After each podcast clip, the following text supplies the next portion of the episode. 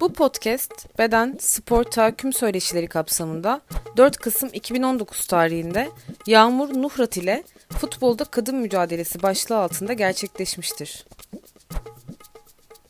Şöyle bir şey düşündüm bugüne. Ee, zaten az kişiyiz. Buna el verecek de bir ortam. Ee, futbol üzerinden kadın mücadelesi ne demek diye düşünürken hani el, eldeki meseleler nedir? Ee, bunu düşünebiliriz birlikte diye e, karar verdim. E, futbol oynayan kadınlardan söz edeceğim. Yani ben aslında e, araştırmalarıma ilk başladığım zaman kadın taraftar meselesiyle daha çok ilgileniyordum.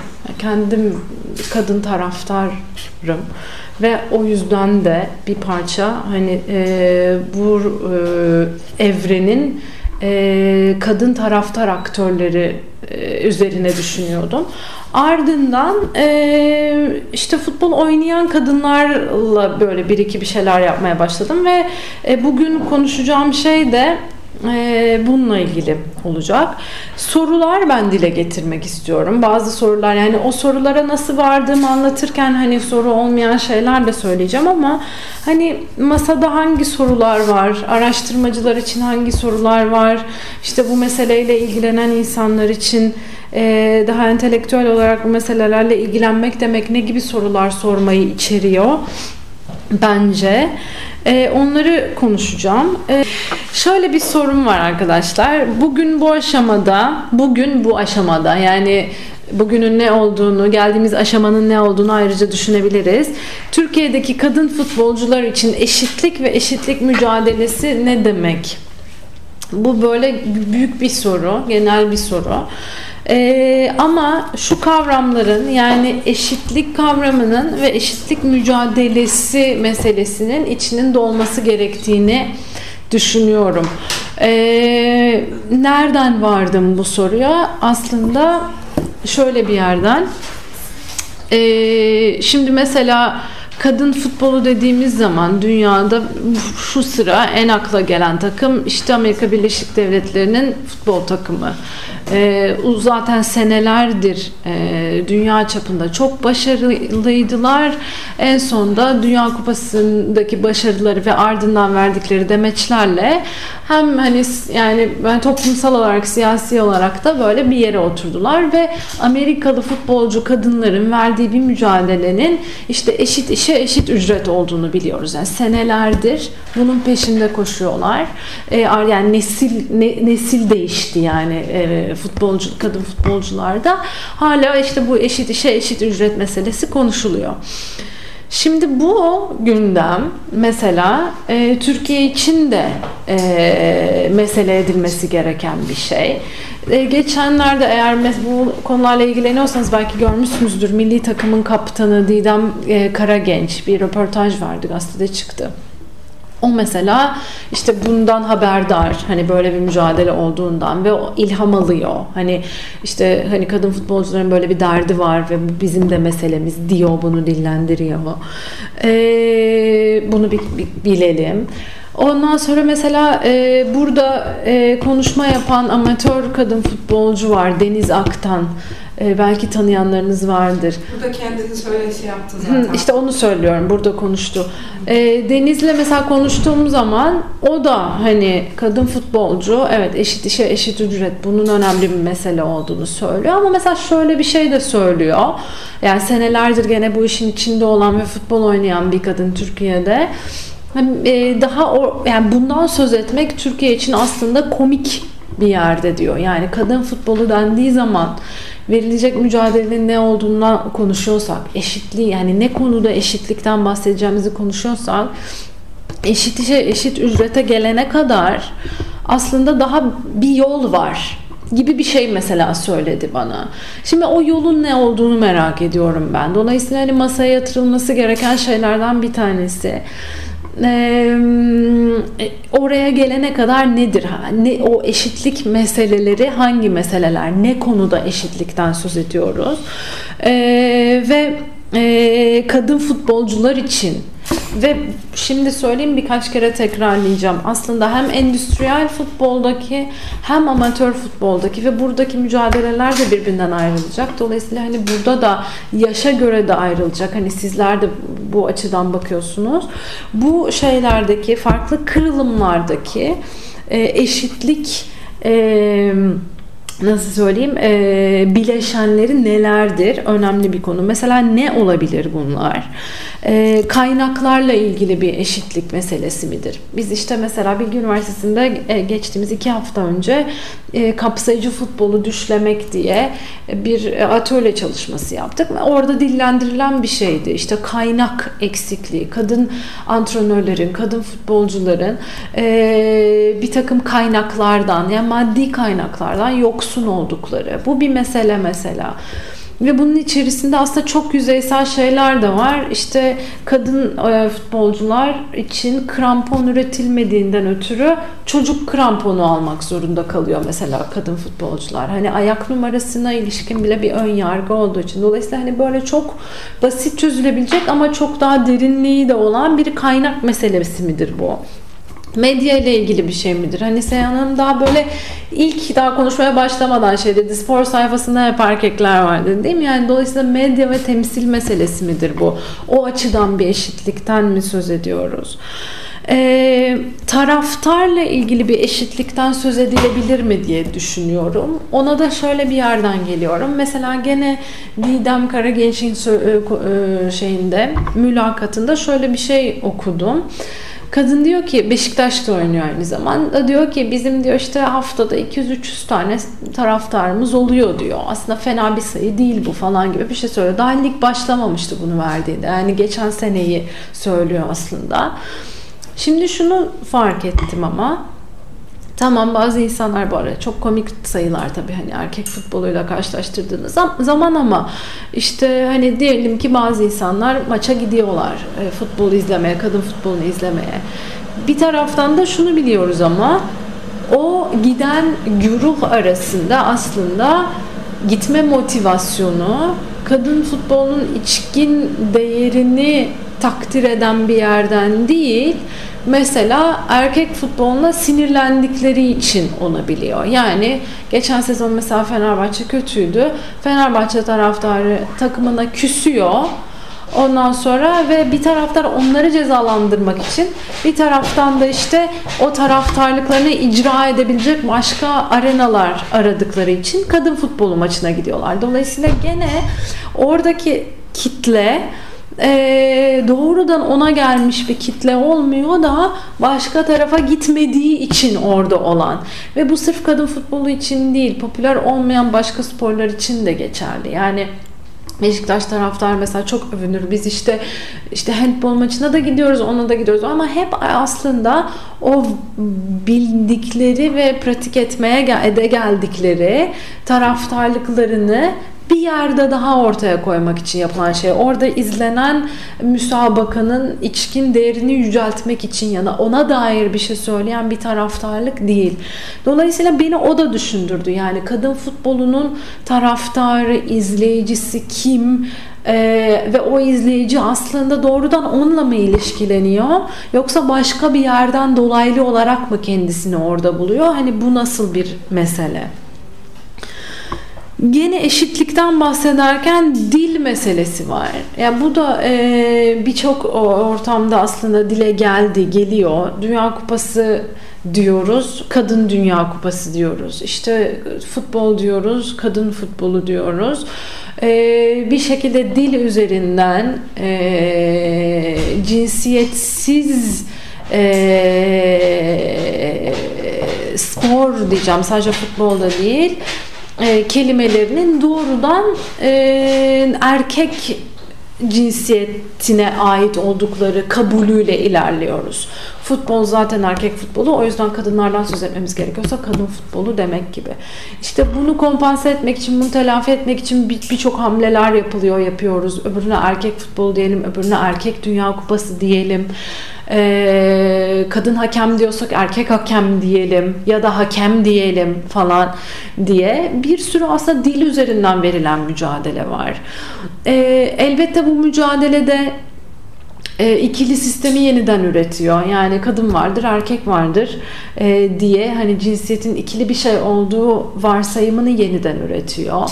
E, ama spor zaten bunu yeniden üretiyor. Yani spor sadece dil üzerinden değil birçok başka e, biçimde de işte hormon testleriyle kromozom biliyoruz bunların şeylerini e, farklı spor branşlarında nasıl uygulandığını o iki cinsiyeti birbirinden ayırmanın çabasının ne kadar yoğun olduğunu. Dolayısıyla dil üzerinden de yapılıyor ve biz aslında dil üzerinden bir eşitlik mücadelesi verirken başka bir yerden bunun altını oymuş oluyoruz ya da oluyor muyuz falan gibi bir soru var. Benim buradaki duruşum yani ilk aşamada e, erkek dünya kupası demenin bir getiri olduğu e, yönünde en azından bir duraksattığı e, neyin altını çizdiğimizi, neyi işaretlediğimizi, hani dilsel olarak neyi işaretlediğimizi fark ettirmede bir yol aldığını düşünüyorum. Eee e, şimdi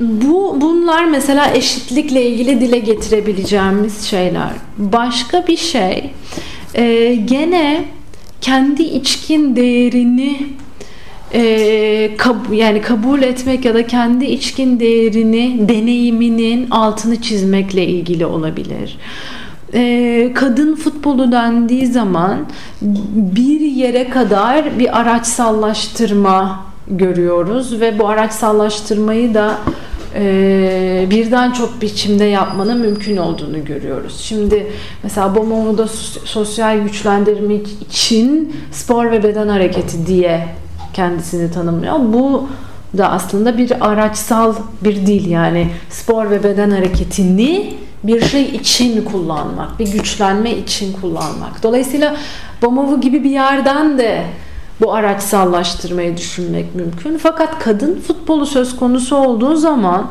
bu araçsallaştırmayı sahiplenen çok fazla aktör var ve bazılarına daha eleştirel yaklaşmak mümkün. Ee, geldiği ideolojik yer açısından ya da işte e, işte kimliği açısından. Neden söz ediyorum? Mesela kadın futbolu üzerine yazıp çizen birisi işte Pınar Öztürk belki buradaki araştırmacılar biliyorlardır. Ee, Ankara'da Hacettepe'de yazdı tezini İlk Nur Hoca e, e,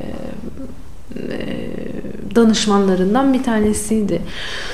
Ee, Pınar mesela en büyük eleştirdiği şeyler, şeylerden bir tanesi şu oldu. Futbol Federasyonu kadın futboluna 10 e, yıllardır aslında bir toplumsal proje olarak bakıyor. Ne demek yani? İşte kadınları e, eğitimi hayatına entegre etmek, işte o e, kendi söylemiyle işte o kapitalist harcama süreçlerine dahil etmek. Kadınlardan aslında daha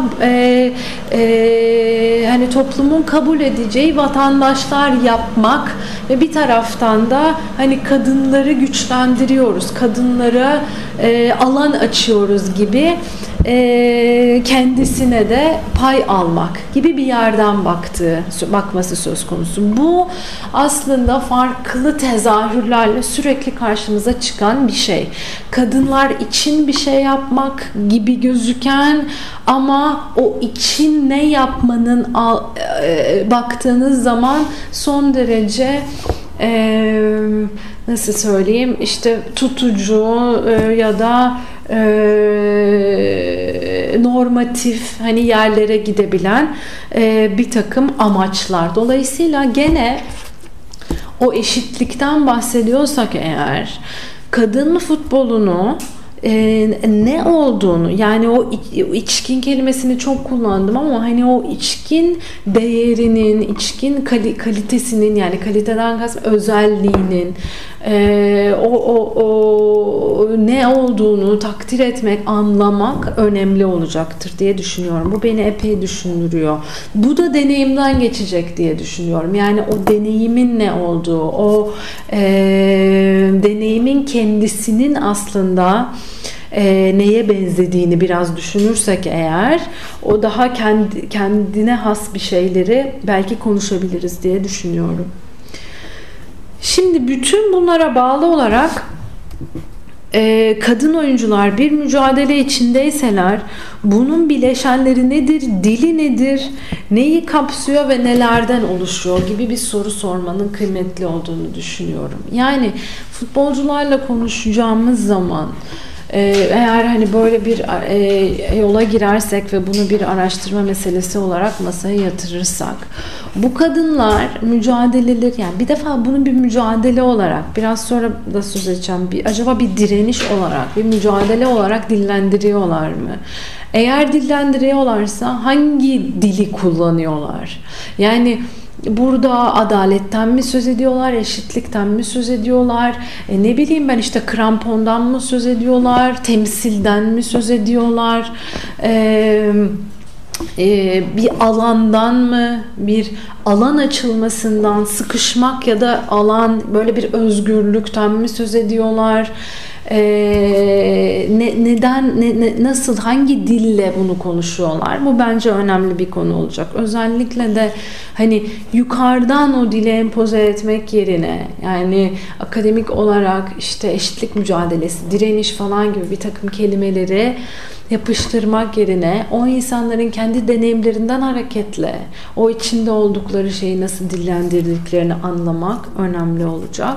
Ve bu bağlamda da gene ilk Nur'un da kafa yorduğunu bildiğim bir şey kesişimsellik dediğimiz mesele nasıl gündeme gelecek? Yani evet kadın futbolcular ama şimdi bile mesela bir e, şey açıldı, bir e, yol açıldı. Mesela 12-18'dendi değil mi? Yani burada hani yaş işin içerisine girdiği zaman e, çocuk futbolcular, genç futbolcular, yaş almış futbolcular. Çünkü işte 30'undan 35'inden sonra futbol oynamanın ayrı bir e, eksende insanları ötekileştirdiğini duymaya başladık. Yaşın da artık belirleyici bir e, değişken olduğunu ee, özellikle sosyal bilimlerde altını çizmeye başladık. İşte Türkiye bağlamında elbette etnisite ve sınıf deminde söz edildi. Yani buradaki farklı bileşenler aslında kadınların arasındaki o kırılımlara nasıl işaret ediyor ve o kırılımlardaki o kadınlar bu demin anlattığımız şeyleri nasıl dillendiriyorlar. Eee işte gene bu aslında bizi e, endüstriyel ve amatör futbol ikiliğine götürecek.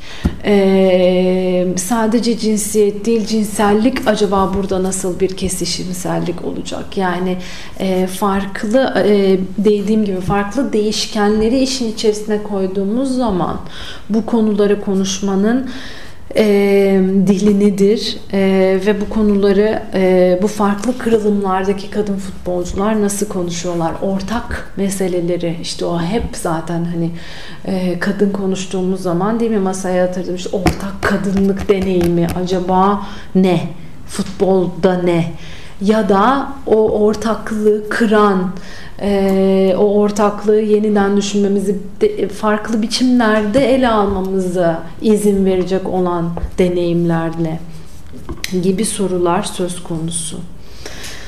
Gene direnişten bahsederken her zaman direniş konusunda konuşmak istediğimiz şey e, e, niyet. Yani oradaki kitlenin herhangi bir mücadeleyi bir direniş olarak adlandırıyor olması ya da olmaması bunu buna niyet ederek böyle bir yolda olması ya da bizim dışarıdan bir tek bir takım etkinlikleri bu direniştir diye e, koyuyor olmamız. Hani burada nasıl bir mesele var mesela bu benim ilgimi çekiyor.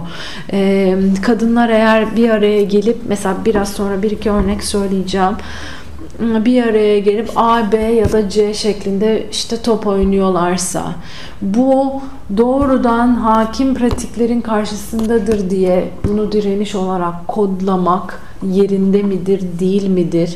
Eğer yerin e, ve bunu biz bu şekilde kodlamamızla beraber gene acaba bunu pratik eden kadınlar nasıl dillendirecekler? Ee, benim merak ettiğim bir konu. Şimdi bütün bunlarla beraber mesela İrem demin şey dedi. Özellikle bu coğrafyada dedi değil mi? Gene bir anahtar orada aslında bir düğüm. Ee, neden öyle söylediğinizi hani az çok e, tahmin edebiliyorum. Ee, tam da bize bunu dedirten e, konjonktürü aslında çalışmak önemli bir yerde. Yani kad, Türkiye'de kadın futbolu içerisinde verilen mücadelenin muhteviyatı nedir ve bu işte Orta Doğu ile bakıldığı zaman nerede? Orta Doğu'nun geri kalanıyla karşılaştırıldığı zaman nerede? Ee, işte İran'da mesela e, biliyoruz e, kadın e, taraftar hani kendisini öldürdü değil mi? Hani böyle bir şey yaşandı.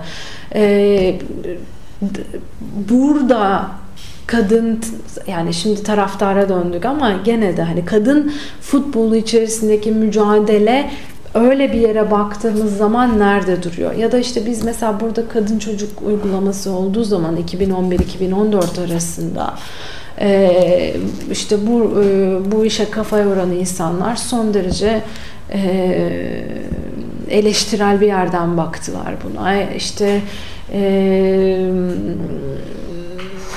hani şey yapılmayan e, ya yerden yere vurulan bir pratik oldu. Hani ceza olarak kadınların maçı alınması, bedava alınması, çocuklarla e, kadınların beraber e, dillenmesi tekrardan. İşte ne bileyim taraftarın erkek olduğu varsayımı, işte e, kötü yanlış davranan taraftarın erkek olduğu varsayımı ve or- orayı düzeltmenin işte ahlaki görevinin gene kadına yüklenmesi falan gibi açılardan sorunlu bulundu. Ama Orta Doğu'nun başka yerlerinde hani bunu duyan feministler e, işte yere göğe sığdıramadıkları oldu. Bunu çünkü kadınların giremediği bir alanın kendi onlara açılması olarak değerlendirdiler ve bunun aslında e, ilerici ya da işte e, kadını kapsayan, kapsayıcı bir pratik olduğunu öne sürdüler. Demek ki aslında yani Orta Doğu'da bakıldığı zaman tabii dünyanın başka yerleriyle yapılacak olan karşılaştırmalarda da öyle ama Orta Doğu'da bakıldığı zaman futbol içerisinden kadın mücadelesi dediğimiz zaman aynı şeylerden söz etmeyeceğiz. Farklı kadınların farklı konjonktürlerde farklı mücadeleleri var. Ve işte bize özellikle burada dedirten şey tam olarak ne? burası gibi olan ya da olmayan başka yerdeki kadınlar, şimdi Amerikalı kadınlardan bahsettik biraz evvel. Oradaki mücadelenin ne olduğundan bahsettik. Bir taraftan şeyi biliyoruz. E, Alman e, ba, e, Ballon d'Or e, sahibi geçen senenin ödül alan e, kadın futbolcusu ismini hatırlamıyorum. E, ödülünü almaya çıktığı zaman belki görmüşsünüzdür sahnede. Efendim? Ada Hederberg. Ha, aynen. Ada, Ada Hederberg. E, Ada Hederberg evet sahnede kendisine işte twerk etmeyi bilip bilmediği soruldu. Şimdi mesela Almanyalı kadının maruz kaldığı hani e, oradaki e, yani cinsiyetçi aşağılayıcı, e, küçük düşürücü muamele. Bir taraftan kendini yakan e, işte stadyuma alınmayan kadınlar sadece milli maç için alınan değil mi ama işte lig maçları alım falan yani dolayısıyla biz kendimizi ya da Türkiye'deki kadın futbolu kendisini nerede görüyor? Hangi açılardan hangi karşılaştırmalar yap, yapılabilir. O karşılaştırmalar yapıldığı zaman o eksende hani nasıl bir şey konuş, konuşmak mümkün. Hani bunun da önemli bir soru olduğunu e, düşünüyorum. Eee ee, evet, bunun da önemli bir soru olduğunu düşünüyorum ve tekrar söyleyeyim yani bütün bu konuları endüstriyel futbol, endüstriyel futboldan kastım işte profesyonel futbol diyeyim. Endüstriyel futbol dediğim zaman gene belki aklımıza çok para kazanan futbolcular geliyor ve belki kadın futbolcuları bununla birlikte düşünemiyoruz. O yüzden profesyonel futbol diyeyim. Ee, bir taraftan da amatör futbol. Amatör futboldan kastım yani e, işte alternatif futbol takımları var biliyorsunuz. Türkiye'nin dört bir yanında ve buralarda oynayan kadınlar var. Onun dışarısında kendileri bir araya gelip e, halı sahalarda top oynayan kadınlar var. Kadın takımları var, karma takımlar var. Dolayısıyla hani kadının futbol oynama evreni diyeyim. Ve buradaki e, şeyin hani bir o açıdan bakıldığı zaman hem de işte bu Didem Karagenç gibi işte Beşiktaş'ta oynayan, milli takımın kaptanlığını yapan falan. Hani bu kadınlar için ya da kadın antrenörler için ya da kadın hakemler için. Hani bu eşitlik nasıl bir meseledir? Mücadele ve direniş nasıl kurgulanmalıdır? Böyle bir e, konu olduğunu düşünüyorum. Masaya yatırılması gereken. İkinci meselem, üç meselem olacak toplamda. İkinci meselem bilgi üretimi, normlar e, yeniden üretmek ve delmek gibi koydum. Yani kadın futbolu üzerinden ne gibi bilgiler üretiliyor, ne gibi e, normlar yeniden üretiliyor ve hangi e, noktalarda, hangi anlarda nasıl o normlar sorgulanabiliyor ya da delinebiliyor. Bunun verimli bir alan olduğunu düşünüyorum. Bunu bana düşündüren şey aslında kadın futboluyla ilgili yaptığım tek araştırma. O da kızlar sahada üzerine. Kızlar sahada diye bir e, lig eskiden sadece turnuvaydı. Şimdi hem lig bir hem turnuva hem e, akademi falan böyle kocaman bir organizasyon var. E, ben bir e, arkadaşımla birlikte e, bir e, se, sene boyunca işte Kızlar Sadı'nın e, üzerine bir etnografik çalışma yaptım. Ve orada mesela gördüğümüz şey tabii Kızlar Sahada da gene demin anlattığım işte profesyonel amatör falan diyorum. Yani orada da enteresan bir konumu olan bir organizasyon. Çünkü içerisinde hem e, işte kurumsal şirketlerden gelen ve gönüllü işte bir araya gelmiş olan kadın takımları var. Onlar birlikte bir kulvarda yarışıyorlar. E, öbür tarafta da e, takımını kur gel diye adlandırılan e, kendi takımını zaten kurmuş olan çoğu ve hali hazırda futbol oynamakta olan kadınların e, götürdüğü bir kulvar var. O iki taraf birbiriyle temas etmiyor. İkisinin şeyleri ayrı, ikisinin finalleri de ayrı. Bu şekilde eskiden işte dediğim gibi Nisan-Mayıs ayında e, iki haftalık süren bir turnuvaydı. Ardından daha kocaman bir organizasyon haline geldi. Şimdi e, Itır Erhard'la birlikte ben bunu çalıştım. Itır Erhard da kadın futbolu, kadın taraftarlık futbol üzerine düşünen, yazan e, bir e, akademisyen. Bizim üniversitede gene bilgide. E, biz şöyle bir şey fark ettik. E, üç açıdan fiziksel güç ve kuvvet açısından yeti, kabiliyet ve yatkınlık açısından bir de bilgi ve bilgili olmak yani teknik bilgiye sahip olmak, bilgililik açısından e, bir sürü bilgi üretiliyor e, kadın futbolunda. Yani kimin e, doğal olarak tırnak içerisinde daha güçlü olduğu, kimin dolayısıyla futbola daha yatkın olduğu, işte kimin e, daha kabiliyetli olduğu, kimin e, bu kabiliyet sayesinde ve gene doğal olarak futbol e, terminolojisine ve işte ne bileyim ben e, evrenine daha hakim olduğuna ilişkin e, sürekli e, bilgi üretiliyor. E, bunun bir kısmı aslında e, bildiğimiz şeyleri e, tasdikleyen, e, o normları yeniden karşımıza çıkaran şeyler ama bazı anlarda da diyeceğim e, bir takım şeylerin sorgulanabildiğini e, görmek mümkün. E, tasdikleyenden kastım şu bir defa hani genel geçer bir algı futbol için e, güç ve kuvvet gerekir. Ve bu güç ve kuvvette erkeklerde işte doğal olarak daha fazla vardır. Şimdi bu aslında son derece ee, şöyle söyleyeceğim kültürel bir algı ee, çünkü işte Amerika gibi bir yerde baktığınız zaman şunu görüyorsunuz ee, kadın sporu Amerika'da futbol hatta kız çocuğu sporu.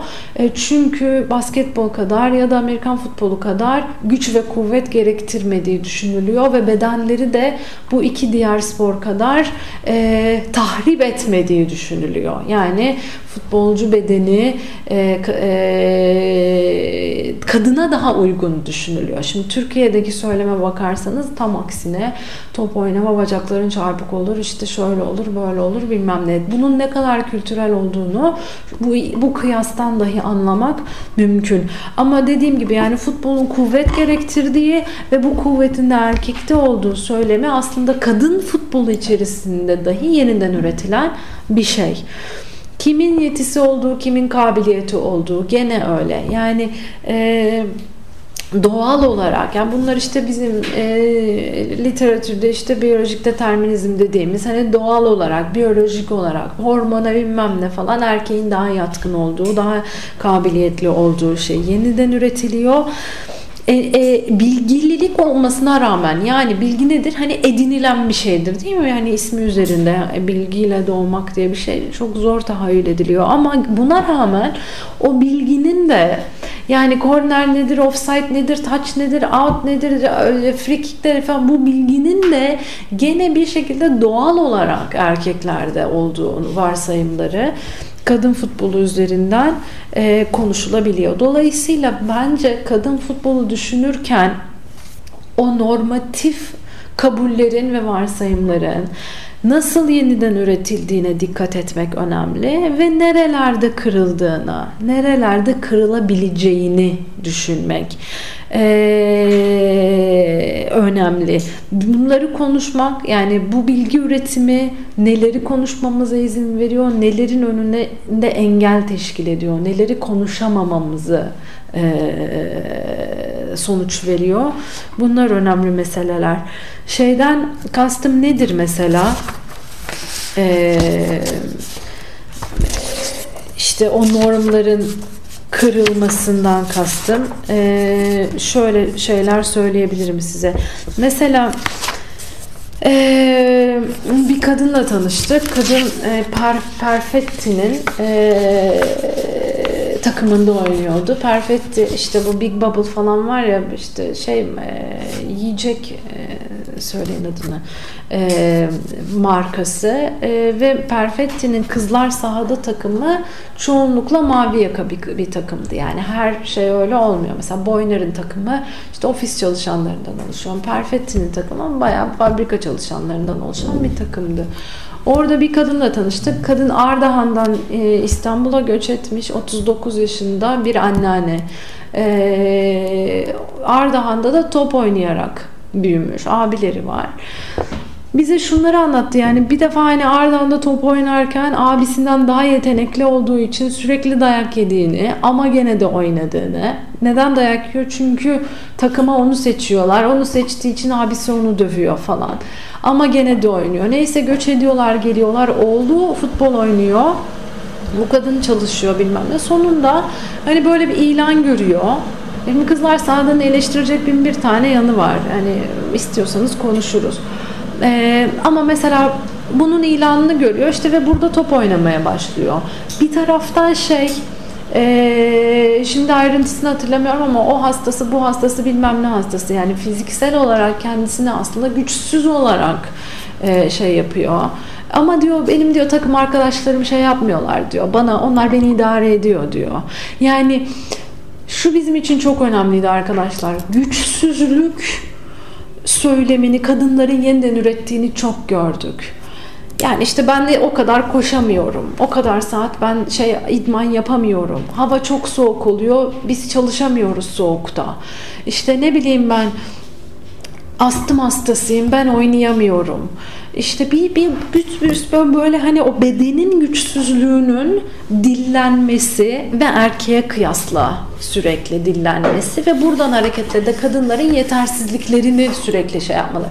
Şimdi bu kadın bakarsanız eğer hani bedeninin güçsüzlüğünü de dile getiren ama buna prim vermeyen ve buna rağmen oynadığını çünkü işte benim arkadaşlarım var ve biz yani bir dayanışmadan aslında söz eden. Yani onlar işte onlar bana sahip çıkıyor ya onlar bana bir şey olmasına izin vermiyorlar işte falan diye.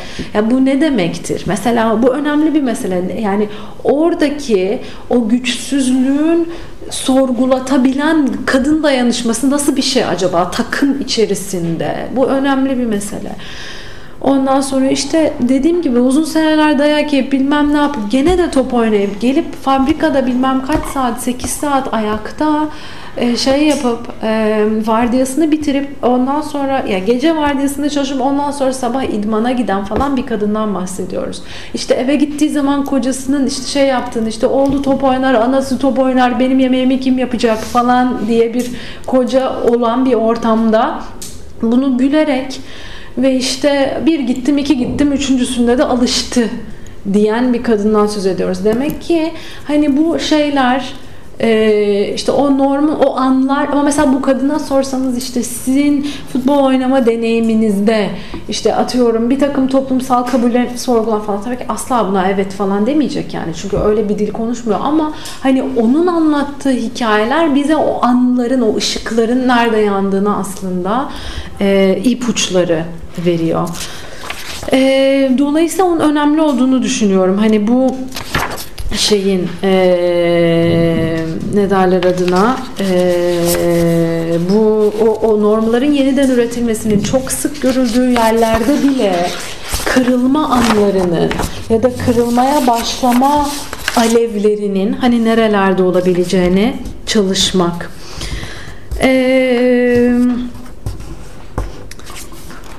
ben şey sormak hmm. istiyorum. Ee, yani futbolda böyle mi bilmiyorum ama Geçtiğimiz haftalarda Romanya'da e, yine Bomoğlu ile birlikte hmm. bir etkinliğe katıldım ben. E, güreşçi kadınlarla ilgili. Hmm. Orada da şey algısından bahsetmiştik işte e, hani kadınların e, çocuk yapma sürecinde işte hamilelik veya onun öncesindeki reg döneminden tutun işte bedendeki hmm. fizyolojik bir sürü hmm. faktörün işte spor yani spor bunları olumsuz etkiliyor. işte kadınlara zarar veriyor, işte rahme zarar veriyor falan filan.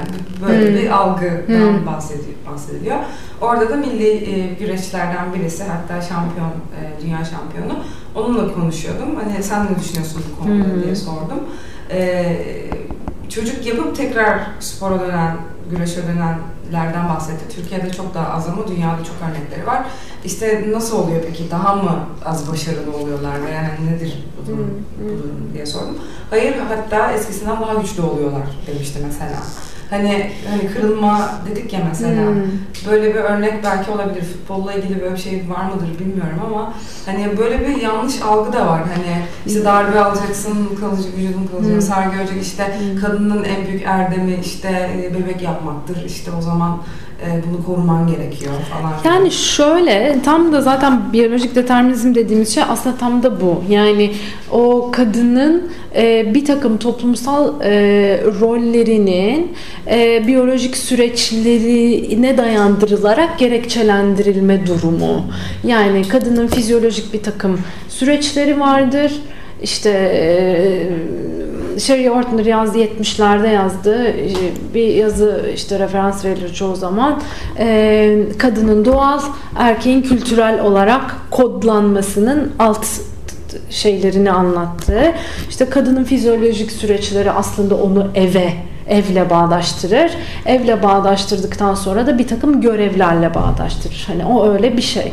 Ondan sonra kadının üretimi, kadının emeği, kadının artık birçok alanda hani oralara gönderme yapmak mümkün oluyor. Anlattığınız şey de aslında ona benziyor. Yani kadının neyi yapıp neyi yapmayacağının dönüp dolaştırıp gene rahmine bağlanması e, tam da aslında böyle bir şey. Şimdi çocuk doğurduktan sonra daha güçlü oluyor kadınlar demek bizim ne kadar işimize yarıyor ondan da çok emin değilim. Yani. Bilmiyorum yani. Hani böyle, futbolda böyle bir şey var mı? Gerçekten bilmiyorum. E, genelde işte spor üzerinden Serena Williams konuşulur bu konuyla ilgili. İşte hamile kazandır turnuvalar bilmem ne. Ama orada da şöyle bir problem oluyor. Yani Serena Williams özelinde işte bu kesişimsellik dediğimiz mesele birçok açıdan ötekileştirilmesi üst üste biniyor. Yani kadın olduğu için ve siyah olduğu için. iki açıdan bir ötekileştirmeye maruz kalıyor. Ve ötekileştirmenin bir yolu da yüceltmektir. Yani illa aşağılayarak olmaz, yücelterek de olur. Ve insan üstülük aslında addedilerek işte siyah kadın e, işte savaşçı bilmem ne falan. Aslında o da bir ötekileştirme dili. O yüzden o beni biraz korkutuyor. Hani çocuk doğurdu güçlendi falan böyle annelik falan anlatabildim mi? Hani o da aslında hani bilmiyorum hani onu onu şimdi o kadın böyle söyledi demek istemiyorum. E, ama o da içinde bir şey var ama yani bir mesele var. Konuşulmaya değer mutlaka bir şey var. Hani nasıl nasıl söylendiği e, e, ilgi çekici mutlaka. Şey haberde çok yer. Mesela sadece örnek açısından söylüyorum. Bir sprinter geçenlerde e, bir dünya rekorunu kırdı.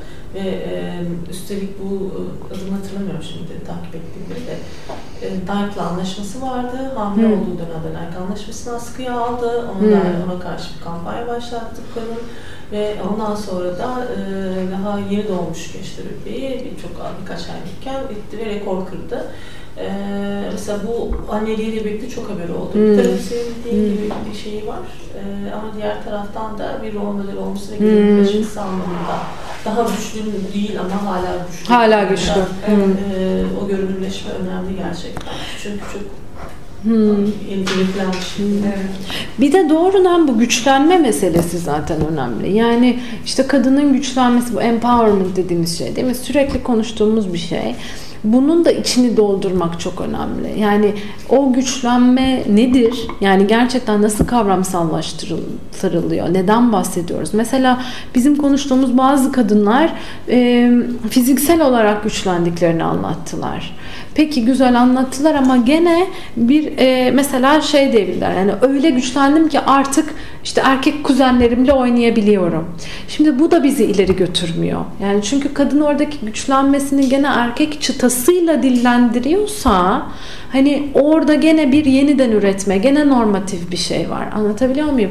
Dolayısıyla o güçlenmenin ya da ama şunu diyen de oldu mesela e, bundan yani güçlenme deyince bize şöyle bir şey anlatılabildi. Evvelden kocam gelirdi halı saha çantasını atardı. Ben de söylerdim işte bunu burada atıyorsun kokuyor bilmem ne falan diye. Ondan sonra çoraplarını atardı içerisinden o şeyler söyleyin adını. Kauçuk. Ha kauçuklar salonun ortasında bilmem ne olurdu falan. Şimdi geliyorum ben de atıyorum. Çok yorgunum. Ya akşam akşam toplayamıyorum. En azından evde böyle bir eşitlik oldu falan diyen mesela bir kadın. Mesela bu çok kıymetli bence. Yani çünkü e, hani e, o gerçekten evde ha, mesela ve aynı kadın şey dedi sonra ama ya şimdi bu böyle güzel bir yani güzel diyeceğim artık bir değer yargısı ama sonra dedi ki mesela halı sahalarda şeyler var biliyorsunuz kameralar var e, ar- gelip izleyebiliyorsunuz. Mesela kadın dedi ki ben dedi idmanımdan sonra dedi oturuyoruz birlikte izliyoruz dedi idmanımı. O bana şey yapıyor dedi. Söyle adını. İşte e, el eleştiri değil yol gösteriyor falan gibi bir taktik veriyor bir şey dedi. Şimdi anlatayım orada ne oluyor mesela? Yani kadın geliyor evde böyle bir şey var artık adam dağıtan kadın toplayan pozisyonunda değil. Orada gerçekten böyle bir şey oldu. Bir şeyler oynadı yani yerinden. Ondan sonra e, o ev ilişkisinde bir şeyler bozuldu. Bir taraftan ama o futbol yetkinliği, futbol bilgisi, otorite kimde, kim kime taktik verir, kim kimin için performe ediyor.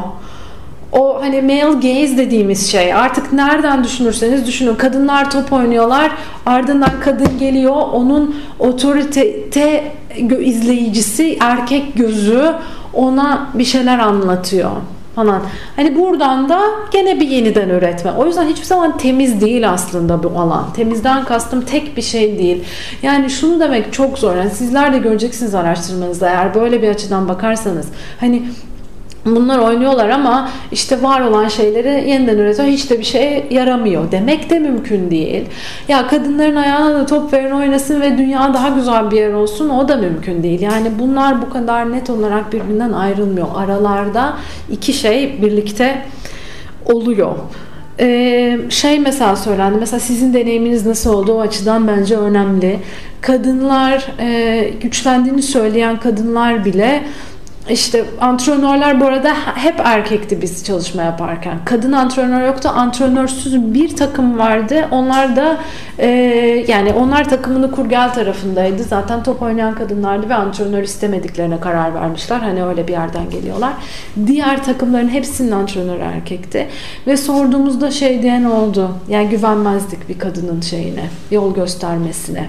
Çünkü hala hani kadının futbol konusundaki bilgisinin ya da yetisinin antrenörlük kadar yapacak kadar gelişmiş olduğuna inanmıyoruz diyen oldu. Ve bunlar yani işte top oynayan sonuçta o ya da bu şekilde insanlar. O, o otoritenin aslında bir erkek otoritesi olması gerektiğini söyleyen oldu. Ve bunu söyleyen mesela şöyle bize söyledi. Ya biliyorum cinsiyetçi ama Anlatabiliyor muyum? Hani biliyorum cinsiyetçi ama biliyor. Gerçekten de biliyor. O ağızdan çıkışının da kulağa hoş gelmediğini, altında yatan bir eşitsizlik olduğunu da biliyor.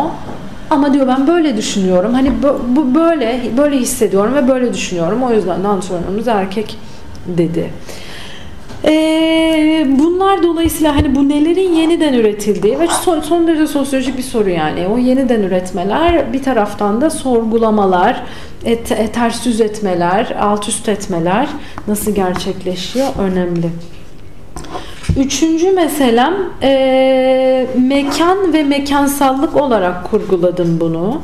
E, bu da şöyle bir şey. E, Şimdi kadınlar bizim gördüğümüz bu ters yüz etmeler ya da alt üst etmeler en çok aslında ya da en net diyeyim e, mahallelerde halı sahalarda olabiliyordu. Çünkü şöyle hikayeler duyduk mesela. E, halı saha arıyor kadınlar. Halı sahayı arıyorlar işte. Randevuyu almışlar ve gidecekler. Orada idman yapacaklar. Soruyorlar nerede diye ve mahalleli bir türlü bunlara halı sahanın yerini söyle, söylemiyor. İşte nereyi arıyorsunuz? İşte bilmem ne kahvesini mi arıyorsun, bilmem neyi mi arıyor. Hayır halı saha. Zannediliyor ki halı sahanın yanında bir yer arıyor bu kadınlar. Ve asla onların gerçekten top oynamak için halı saha aradıkları şey idrak edilemiyor. Ve şunu anlattı bize kadınlar. Yani sadece orada var olmamız bile işte Deniz'in Deniz de belki anlatmıştır onun tezinde de var. Ee, sadece orada var olmamız bile mahallelinin bizi top oynarken görmesi bile ya da işte bizden sonraki idman yapacak olan takımın mesela birdenbire soyunma odasına giriveriyor adamlar. Çünkü zaten bir tane soyunma odası var. Hani böyle kadınların orada olacağı asla düşünülmüyor. Oradaki o temas ve oradaki şok etkisinin bile dönüştürücü olduğu söylendi. Dolayısıyla şunu önemsiyorum. Mekanları yani kadın futbolunun mekanları, kentteki mekanları o kenti dönüştürme anları, mahalleyi dönüştürme ve kenti dönüştürme anları. Çünkü biliyorsunuz kent üzerinden eşitlik konuşuluyor, kent üzerinden cinsiyet eşitliği de konuşuluyor. Yani kent hakkı dediğimiz şey artık sadece bir sınıf meselesi değil, aynı zamanda cinsiyet meselesi. Bunu işte e, uzun senelerdir yazılıp çiziliyor. O kentin nerelerinde kimlerin hakkı var? O kent kimlere ait? E, özellikle de bu alanlar, bu futbol alanları kimlere ait sorusunun önemli bir boyutu olduğunu ve tam da dönüştürücü bir boyutu olduğunu düşünüyorum e, bu alanların ek olarak güvenli alanlar olduğu söyleniyordu. Hem kadınlar hem queer futbolcular tarafından. Çünkü randevu alınıyor. Çünkü kapıları kapalı. Çünkü kameralar var. Yani aslında bir yerde baktığınız zaman eleştirdiğimiz bir takım etmenler, güvenlik, kamera, işte bilmem ne falan. Bazı insanlar için e, futbolu icra edilebilir kılıyor. Çünkü e, taciz edilmeleri belki daha düşük ihtimal oluyor böyle olduğu zaman. Erişimleri daha direkt oluyor, daha doğrudan oluyor. Kanallar daha açık oluyor böyle olduğu zaman. Dolayısıyla bu alanları güvenli ya da daha güvenli alanları olarak düşünüp ondan sonra içinde bulundukları o öbür düzlemleri nasıl dönüştürdüklerini sormanın önemli olduğunu düşünüyorum. Gene bunu birçok açıdan yani Çilekli'de Fulya'da maç yapan işte Beşiktaş'la Ahmetspor maç yaptığı zaman e, Çilekli'de Fulya'da orayı o nasıl şey yapıyor e, e, dönüştürüyor? E, ya da işte bir tane e, amatör futbol takımı e, bilmem neredeki e, Eyüp'teki bilmem ne halı sahasını e, şey yaptığı zaman rende e, kapattığı zaman or, orası için ne anlama geliyor oradan gelen geçen çocuklar için ne anlama geliyor Böyle sorularım var. Bir şeyi ekleyeyim. O deminki soruyla da bağlantılı. Yani hep yani bütün bunun dönüp geldiği yer bir şekilde çocukluk ve sosyalizasyon oluyor. O yüzden gene sizlerin konuları çok önemli. Ee, o tam e, ergenliğe geçiş döneminde aslında kadınların önü kesilmeye başlıyor. O sokakta top oynamak, e, uygunsuz olmaya başlıyor. Eve girmek gerekmeye başlıyor. Yani evde yapması gereken şeyler olmasa bile hani çocuğum tamam spor yap diyecek olsa bile aile mesela o sporun futbol olmaması da işte voleybol işte jimnastik ya da bilmem ne olması e, e, kabul edilmeye başlıyor. Dolayısıyla o çocukların birlikte oynama deneyimleri e, ve bununla sosyalize olmanın e, gene önemli bir şey olduğunu e, ekleyeyim eğer ki buradaki bir takım meseleleri çözmekten söz edeceksek. Böyle benim aklımdaki şeyler bunlar. Ee, sizlere ne konuştu, ne, ne düşündürdü, e, nelerin üzerine gitmek istersiniz. Hani ona göre devam edebiliriz. Ben e, İran'la ilgili bir şey e, söylemek istiyorum. Şimdi konuştuk yani bu coğrafyada hmm. e, bilhassa e, ya, e, İran'daki kadın mücadelesiyle ilgili birkaç e, okuma olmuştu. Orada çok dikkatimi çekmişti. Çünkü mesela Türkiye'de hani queer futbol dediğimizde mesela queer Olympics işte yasaklanmasına rağmen bir mücadele oluyor, bir şeyler oluyor. Hani biz bunu çok değerli görerek bunu diyoruz ki ya evet yani Türkiye'de çok e, 10 yıl sonra geriye baktığımızda işte 2019 yılına baktığımız zaman mesela işte şu son aylarda yaşananları hatırlayacağız mesela. Ama İran gibi bir konjonktüre baktığımızda e, özellikle hani de, dedik ya oynayanlar e, için farklı, taraftarlar için farklı. Yani kadınların benim gözlemlediğim en önemli iki mücadele alanı bir e, siber alan. Hmm. E, yani siber alanda hmm. gerçekten kendi cinselliklerini, kendi yaşantılarını hmm. hiç korkusuzca ifade edebilmeleri e, İran gibi bir ülkede. E, ve futbol alanında taraftar olarak bir alanda bulunmaları işte e, başı açık bulunamadığı veya işte e, mahremi olmadan yani işte erkek bir e, birisi olmadan sokakta dolaşamadığı bir ortamda taraftar olarak bir stadyuma gidip tezahürat yapabiliyor olması ve bunun siyasi e, şeyde iz düşümünde çok önemli bir yerinin oluşu. Hmm. Hani burada mesela biz hani şeyden bahsederiz hani kadın ve çocuklar gelsin hani hmm. hani bir ceza verelim takıma biz bunu konuşurken hmm. İran gibi bir konjonktürde işte e, kamusal alanlarda kadın görünürlüğü üzerine evet. en önemli e, adımlardan bir tanesi futbol futbol evet. taraftarlık olabiliyor mesela. Bu evet, evet, çok evet. ilginç geliyor bana. Evet gerçekten. öyle. Yani o yüzden de zaten eee evrensel e, bir e, yargıya varmak mümkün değil. Yani kadın mücadelesi şöyle, aa bak ama işte bu aslında cinsiyetçi sistemi yeniden üretiyor falan. Hani bu e, son derece etnosantrik bir bakış açısı oluyor. Çünkü biz tam da aynen o bağlamda o mücadelenin nasıl geliştiğini anlamakla yükümlüyüz. Eee küfür meselesi vardır mesela belki aklınıza geldi. Yani işte futbol çok fazla küfür olan cinsiyetçi homofobik küfürler olan bir alan. Evet öyle. E, bu dili icra etmek bu dili yeniden üretiyor. Evet öyle. Peki şöyle bir şey düşünmek mümkün müdür acaba? E, Türkiye'de mesela küfür kimin dilidir? Yani kim küfreder şey olarak norm olarak kim edebilir ya da kim erkek eder erkek küfreder yani küfür erkeğe yakıştırılan bir şeydir ve kadının men edildiği bir şeydir kadının yanında da küfür edilmez kadın da küfür etmez değil mi yani küfür eden kadın başka türlü bir şeydir falan. Şimdi böyle bir yerde acaba kadının küfretmesi sadece bazı şeyleri yeniden mi üretiyor yoksa başka bir şeyler de yapıyor mu? Diye bir soru sormak mümkün olabiliyor bana sorarsanız. Yani ve illa biri ya da öteki olmak zorunda değil ve ben yani demiyorum çıkalım e, hep beraber e, dakikalar boyunca cinsiyetçi küfürler edelim kadın kadına ama orada başka bir şey daha oluyor mu? Çünkü mesela ben e, bir önceki yani esas kendi araştırmamı doktora araştırmamı yaparken bana şöyle diyen kadın taraftarlar oldu yani ben de taraftarım ve ben küfür ettiğim zaman işte prenses ağzına yakışmıyor deniyor. Şimdi kadın küfür ediyor ve benim ağzım prenses ağzı değildi demek için küfür ediyor. Anlatabildim mi?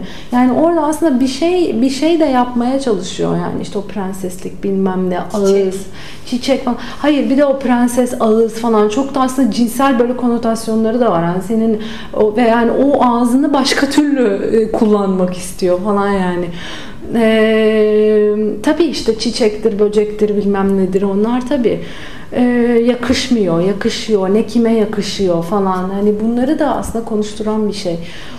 Bir şey söyleyebilir miyim? Şey, e, bana şunu düşündürdü de güzel bir benim yaklaşımım biraz her zaman şey oluyor. Bunun için içindeki o evrenselliği de hmm. görmek ve hani belki o kültürel olarak göreceli olan şeyi başka bir düzleme çekip hmm. oradaki ortaklıkları görebilmek hmm. kadın mücadelesi açısından hmm. çok önemli olduğunu düşünüyorum. Çünkü bu derece lokalleştirmenin de bizi zayıflattığı hmm. da oluyor ya yani.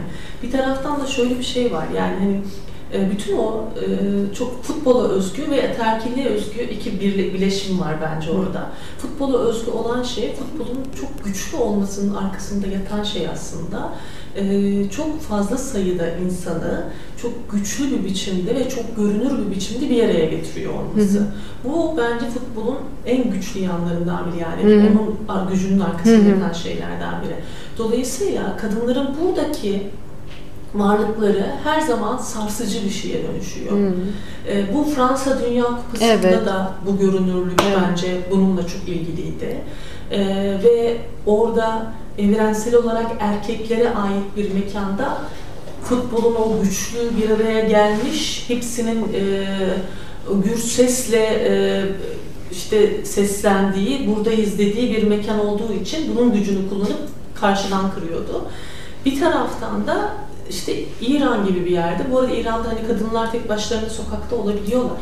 Ee, ve çok güçlü de bir kadın hareketi var. Hı hı. Ve hani bizim buradan bakarken de biraz hani biraz da biz de ben kendi adıma söyleyeyim yani 2009 senesine kadar çok da oryantalist olduğumu hmm. fark ettiğim hmm. işte Müslüman kadınlar buluşmaları yaşadıktan sonra bir dönüşüm yaşadığını söyleyebilirim bakışım hmm. İran'a ilişkin. Ee, çok güçlü kadın hareketi de var ve çok da e, sokaktalar da aynı zamanda ama zaten İran'ın genel olarak erkekler ve kadınlar için özel ve kamusal olan tersine dönüşmüş, hmm. durumda. Ee, orada ama yani önemli olan şey futbolun yine görünürlüğünün sarsıcı ve tehdit edici e, bir, bir bir araya gelme olarak görülmesi. Yani o kadar kadının stadyumda olması ve e, İslami rejim çünkü İslami rejimde kadınlar orada. Aslında bizim bugün ataerkilikle e, benzer bir biçimde yasal zeminde değil ama birlikte yaptığımız gibi pazarlık içindeler sürekli yani. Nasıl görüneceği, ne yapacağı işte Tahran'da kadınlar daha çok şöyle bir örtü örtüp dolaşıyorlar yani. Hani var işte bu var diyorlar. O da diyor ki tamam yani. Hani sürekli bir alışveriş var. Şimdi orayı ama onu da e, bu alışverişi bozuyorsun ya yani, oyunu bozuyorsun hmm. stadyuma giderek. Hmm. Erkeklere ait bir alanda rejime karşı diyorsun ki biz onları sizin işte e, kamusal bu mekanda hep bir arada buradayız. Hı hı. Ve bu o yüzden çok tepki çekiyor ve işte tekrar yasak getirdiler hı hı. orada şeyde ilgide yani. O çok hı hı. düşünmeye değer bir şey bence. Hani o ortaklık da yani. Evet ve görünürlük üzerinden. Evet yani e, e, yüzde yüz katılmamak zaten mümkün değil. E, tam da o, o zaman o kavramların ne olduğuna kafa yormak. Yani o evrenselliği düşündüğümüz zaman mesela sen görünürlük dedin. Evet.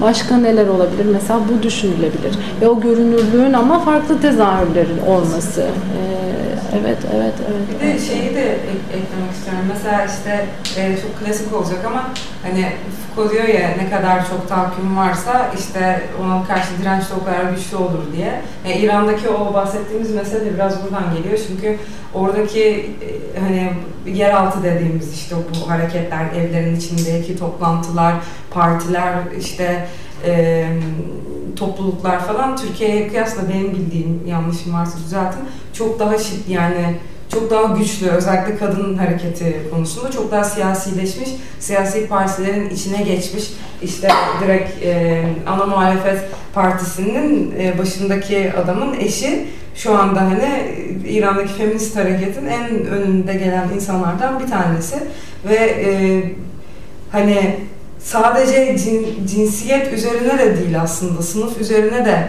çok fazla bir etkisi var ve bu, bu örgütlenmeler ve bu, burada konuşulanlar bizim buradaki özellikle mesela futbol özelinde işte taraftarlıktır veya görünürlüktür.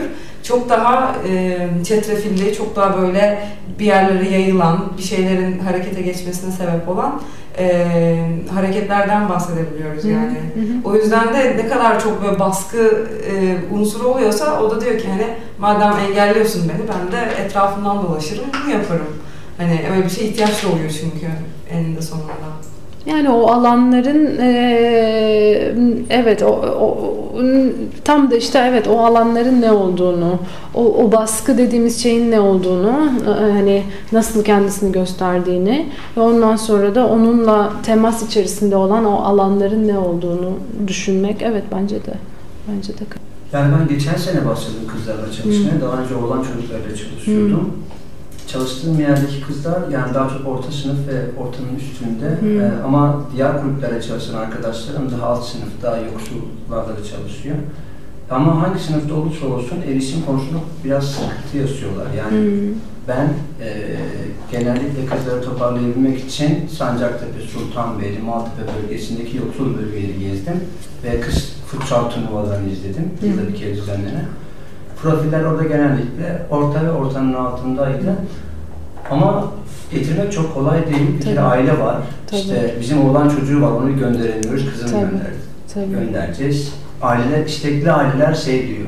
Hocam hani getirmek isteriz ama problem şu, cumartesi pazar eşim de çalışıyor, ben de çalışıyorum. O çocuk kendi Dolayısıyla kendine nasıl başına, yapacak? kız çocuğunu, 12 yaşındaki kız çocuğunu dışarı tek başına gönderemem Tabii. akşam vakti. Bunu söyleyenler oldu ama bunun dışında hani bunu kırıp gelebilmek için çaba sarf edenler de var. Evet, yani evet. bir oyuncu Sarıyer'den Maltepe'ye geliyor ve tek başına geldiğini gördüm. Çok şaşırdım. Çünkü akşam saati ve oradan Maltepe'den dönmek çok zor. Ama futbol alanında kendini çok özgür hissettiğini ve mutlu olduğunu söylüyordu. Ee, Ben biraz tezimde bunun üzerine duracağım. Yani Hmm. o sınıfsal durum nasıl Evet, Biz de etkileniyor? bilmiyoruz yani biraz görmek istiyoruz. Çok çok iyi. Süper. Yani çok çok iyi. Çok çok iyi. Yani şey benim de ilgimi çok çekmişti gene Pınar'ın tezinde. Bu eee, kadınlık performanslarının saha içinde ve saha dışında eee, değişmesi. Yani işte biz hep e, futbol içerisinde kadınların stratejilerinden bahsettiğimiz zaman işte bir e, futboldayım ama kadınım performansları vardır deriz ya da futboldayım o yüzden erkek gibiyim performansları vardır deriz falan. Bunlar böyle yazılır çizilir. Mesela Pınar, Pınar şey yazmıştı. Böyle futbolu ayırmak, tamamen izole etmek ve onun içerisindeki e, performansını aslında kendiyle özdeşleştirmeyip daha işte e, futbolculuktan şeyi anladığı neyse ve daha maskülen bir şey o. Onu içeride performe etmek ama sahadan çıktığı anda ondan sonra o şeyi e, cinsiyet performansını değiştirmek falan gibi şeyler söylemişti. Bilmiyorum yani siz de çocuklarla çalıştığınız zaman acaba benzer şeyler görecek misiniz? O alan çünkü bu alanı sahiplenmeyle alakalı bir şey ve o, o alana ait hissetmeyle alakalı bir şey. Or, or- orayı kimle özdeşleştirdiğiyle alakalı bir şey. O her zaman ilgimi çekiyor benim. Kardeş. Hadi. Ee, benim okulumda yani Karagümrük bölgesinde benim okulumda orada da kız futbolcular var ve ilçede çok fazla başarıları var. Ee, ben de aslında şunu gözlemledim. Ee, ebeveyn eksikliği olan ve işte ailede dezavantajlı anlamda işte e, roman olanlar ya da işte ailede sosyoekonomik anlamda güçsüz olanlar kendilerini bu anlamda aslında futbola daha çok vermeye başladılar. Yani tutunmak anlamında bir dal olarak e, futbolu görüp kızlar özellikle e, çok fazla bir araya gelip kilit, kilitlendiler, kenetlendiler birbirlerine ve ardından işte ilçe şampiyonlukları geldi, ile e, devam ettiler. E, bu anlamda ba- bazı dezavantajlar aslında futbola onları yöneltip e, orada bir güç oluşturmaya doğru yönlenmiş Evet. durumları oldu. Ben okul bazında Evet gördüm. evet tam işte sınıf Neymiş? meselesi yani ve bu hani sosyal merdiven olarak futbolu kullanma işte Türkiye'de de olan bir şey başka ülkelerde de çok çok gördüğümüz bir şey ee, şeyde mesela Katar'da şimdi bunun olmayışı konuşuluyor çünkü Katar'da biliyorsunuz Katar işte futbola inanılmaz yatırımlar yapan falan bir ülke fakat Katar'da bu söz ettiğimiz tarzda dezavantajlı konumda yer- yerellerden söz, söz etmek çok mümkün değil. Katarlılar ultra zenginler çünkü. Dolayısıyla o futbol kamplarında, futbol akademilerinde falan oynayan çocukların böyle bir motivasyonu yok. Ee, şeyler? İşçilerin ve işçilerin çocuklarının top oynadığı gibi bir şey hiç duymadım. Ee, kendi aralarında oynadıklarını biliyoruz. Hani belgesel var falan da hani onların aileleriyle olup da çocuklarının hani onu gerçekten bilmiyorum hani öyle bir ortam var mı? Kendilerinin oynadığını biliyorum ama kendileri de hani böyle kariyer için oynayan e, var mı emin değilim. Şundan söz edildi ama hani bunun eksik olduğu bir yerde hani futbolcu olma motivasyonunu konuşmak nasıl bir şeydir? Ee, o da çünkü a- ayrı bir bir mesele. Ee, hani buradan kurtulacağım ve milyonlar kazanacağım diye bir şey yoksa eğer e, falan gibi. Dolayısıyla gene birçok e, o yer için aslında geçerli ve farklı açılardan sorulabilen bir soru. Brezilya özelinde mesela çok konuşulan bir şeydir bu değil mi? Hani o favelalardan çıkış, hani futbolla kurtulmak falan şeklinde. Peki o zaman sanırım bu kadar. Değil mi? Ben teşekkür ederim. Ben teşekkür ederim.